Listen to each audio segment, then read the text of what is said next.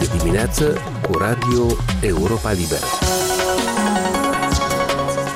Aici Radio Europa Liberă, bună dimineața. La microfon, Ala Ceapai, bine v-am regăsit în această zi de vineri, 15 iulie sumarul ediției, tariful la gazul natural pentru consumatorii finali ar putea crește de la 1 august la 22 de lei și 26 de bani pentru un metru cub. Agenția Națională pentru Reglementare Energetică ar putea da curs însă doar parțial cererii Moldova Gaz de majorarea tarifului urmare a creșterii prețului la gaze pe piața internațională. Moldova Gaz a cerut o majorare mai mare de peste 60%, ceea ce ar fi însemnat un tarif de peste 29 de lei. Decizia finală urmează să fie luată de ANRE. Așadar, un proiect de hotărâre publicat de Agenția pentru Reglementare Energetică anunță că de la 1 august consumatorii finali ar putea achita un tarif la gazul natural majorat la 22 de lei și 26 de bani. Moldova Gaz a solicitat o majorare mai mare de peste 60%, ceea ce ar fi însemnat 29 de lei și 48 de bani pentru un metru cub de gaze. Ambele propuneri vor fi dezbătute public, iar decizia finală urmează să fie luată de ANRE. L-am întrebat într-un interviu pe analistul în energetică Sergiu Tofilat, care este și vicepreședinte al Partidului Schimbării, cum se explică această diferență dintre tariful cerut de furnizor și cel propus de ANRE și care dintre cele două propuneri îi se pare mai justificată. Principala componentă din tarif este costul de procurare a gazelor.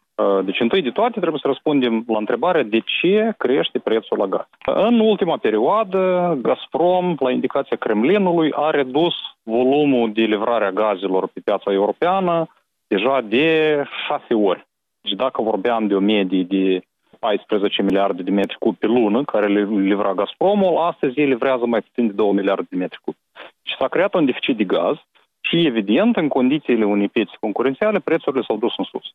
Și azi prețul uh, gazului pe bursele europene e în jur de 1900-2000 dolari mie de metri cub. În ceea ce ține de tarif, deci el include două componente. Principala e costul de cumpărare a gazului și a doilea este cheltuielile de livrare a acestui gaz de la graniță până la consumatori.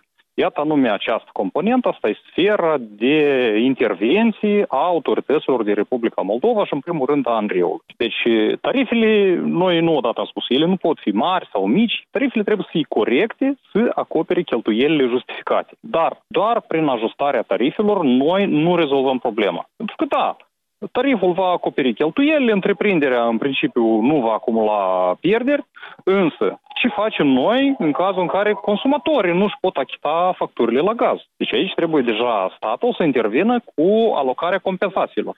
Numai în așa fel noi putem uh, fi siguri că problema este rezolvată. Dar să explicăm de unde vine această diferență de peste 7 lei dintre tariful cerut de Moldova Gaz și cel calculat de ANRE. Tarifele se stabilesc în baza metodologiei aprobate de ANRE.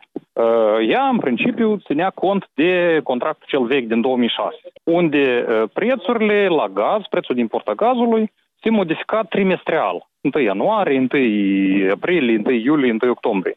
Și fluctuația de preț nu era atât de mare, da? deci nu creștea prețul gazului de la 400 la 1000 de dolari. De ce ANRE, când stabilea tariful, în luna ianuarie, la începutul anului, ei luau un preț mediu anual. În situația de azi, când prețurile cresc foarte brusc și foarte repede, această abordare, ea nu răspunde deja situației existente. Pentru că în contractul actual, Gazprom ne-a schimbat condițiile. Prețul se stabilește în fiecare lună și el fluctuează, variază. Poate fi luna asta 500 dolari, luna viitoare 1000.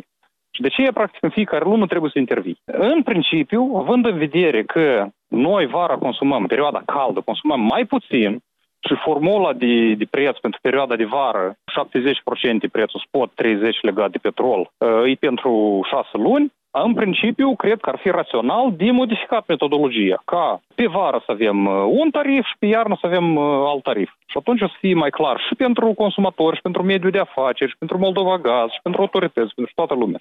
Ca să nu îmble în fiecare lună la tarif. Probabil Andreu, în cazul dat, a luat un preț mediu anual mai mic decât ceea ce plătim noi în realitate. De pildă, acum o lună și ceva în urmă, Andrei a revizuit tariful, ei au luat la bază prețul de import a gazului 697 de dolari când noi în realitate plăteam 980. Uh, Evident că tariful nu acoperă cheltuielile și Moldova Gaz ce face? Acumulează datorii. Deci înțeleg că uh, majorarea de peste 60% cerută de Moldova Gaz uh, vi se pare justificată?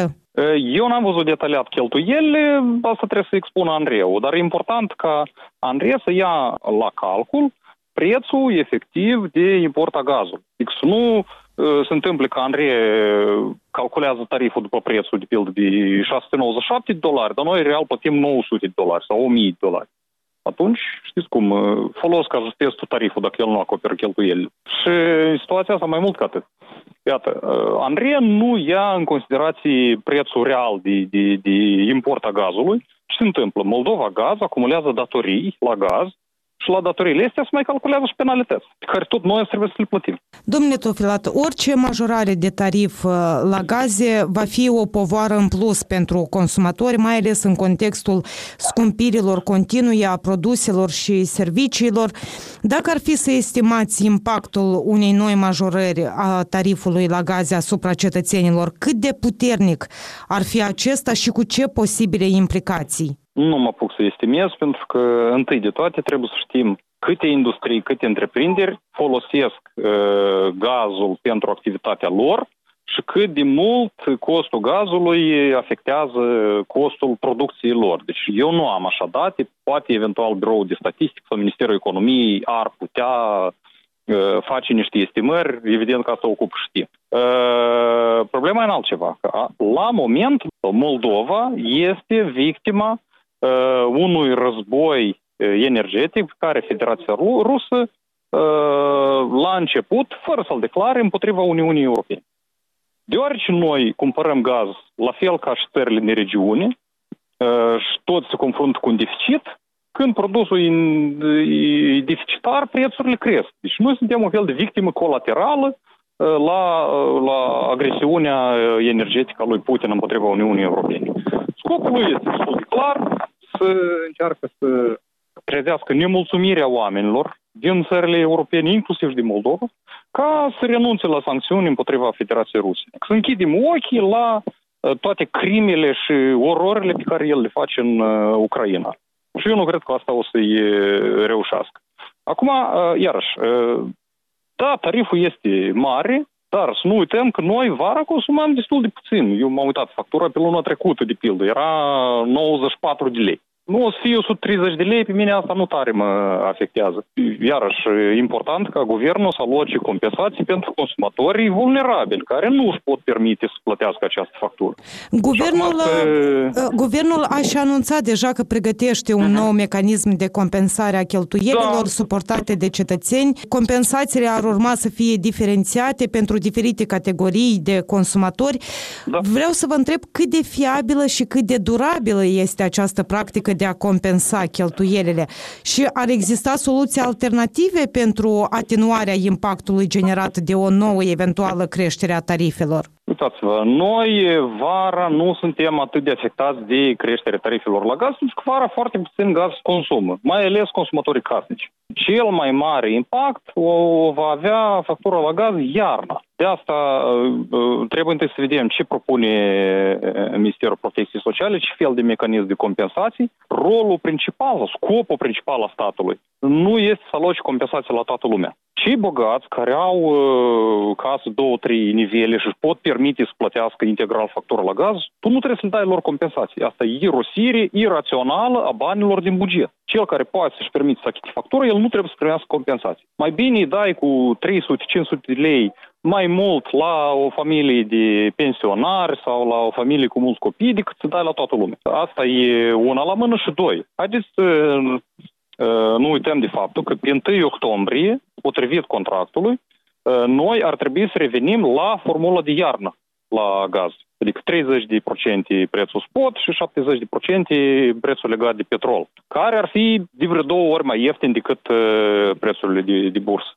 Deci, în principiu, de la 1 octombrie, gazul ar trebui să ieftinească dacă Gazprom se va ține de cuvânt și va respecta prevederile contractuale. Și în capul lui Putin, Dumnezeu știe. De ce trebuie să fim uh, pregătiți să facem și rezerve de gaz, să nu ne trezăm iarăși să fim șantajați. Persistă în continuare îngrijorarea că Gazprom ar putea să sisteze livrarea de gaze la iarnă, invocând diverse justificări tehnice sau juridice, inclusiv sau în special nerespectarea prevederilor din contractul cu Gazprom privind auditarea datoriilor Moldova Gaz. Acțiunile deja întreprinse și cele intenționate de guvern vi se par suficiente pentru a preveni situații în care oamenii vor rămâne fără gaze în plină iarnă? Uh, nu, uitați-vă, în uh, angajamentele asumate de partea moldovenească, potrivit protocolului negocierilor. Noi auditul trebuia să-l terminăm până la 1 mai, auditul datoriei la gaz, uh, și să avem semnat contract privind reglementarea acestor datorii între Moldova Gaz și Gazprom. Audit noi, contract noi, Gazprom legal are dreptul să rezilieze contract. Pare întrebarea, dar de ce Gazprom până în prezent nu a reziliat acest contract? Uh, și eu cred că răspunsul este la suprafață. Kremlinul are nevoie de contract între Gazprom și Moldova Gaz pentru a continua să livreze gaz pe datorie în stânga Nistrului, să finanțeze regimul neconstituțional de la Tiraspol. Deci asta e principalul obstacol de ce până acum Gazprom n-a reziliat acest contract. Iarăși, noi trebuie să reieșim și să fim gata de cel mai prost scenariu. Cel mai negativ scenariu este că Putin se trezește dimineața și spune, știți ce, uh, ia hai să terminăm noi cu Transnistria, ne-am luat catrafusele de acolo și am plecat. Și uh, încetează să mai livreze gaz și Moldovei și Transnistrii. Iată, acesta este cel mai negativ scenariu. Noi, în cazul dat, va trebui să găsim gaz de la alt furnizor și, doi, trebuie să avem un plan de acțiuni cum vom uh, gestiona criza de refugiați din Transnistria, pentru că oamenii acolo o să rămână fără gaz și fără energie electrică și ei vor căuta în care parte să, să, să-și găsească adăpost. Să vorbim de vreo 200-250 de mii de, de potențial refugiați. În situația în care uh, Moldova va avea așa un plan și el va fi coordonat cu Ucraina, cu partenerii europeni, cu Statele Unite, uh, atunci ne putem duce la negocieri la Moscova și să spunem, ok, dacă voi vreți să ne faceți probleme, noi în principiu suntem gata, dar să fiți conștienți, tovarăș Putin, că voi pierdeți orice influență în Transnistria și în Republica Moldova. Vreți? Hai, nu vreți, atunci haideți să discutăm serios la capitolul prețul gazului, cel puțin pentru următorii 3-4 ani. Noi trebuie să negociem cu Moscova și să le solicităm să revenim la contractul inițial care prevedea uh, prețul gazului stabilit în funcție de prețul la petrol. Trimestrial, așa cum era. Nu cu formulete legate de prețul spot. Asta sunt preț, preț speculativ și noi nu vrem să plătim pentru speculațiile care au loc la bursă.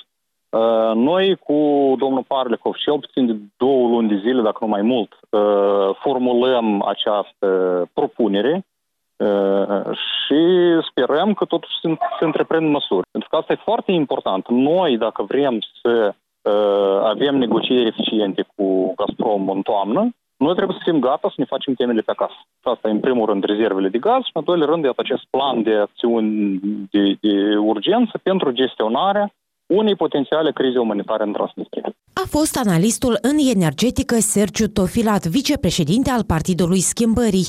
Mai multe interviuri, știri, analize, comentarii și reportaje ale Europei Libere găsiți la adresa moldova.europalibera.org, dar și pe rețelele de socializare. Radio Europa Liberă mereu aproape prin moldova.europalibera.org. La doar un clic distanță moldova.europalibera.org.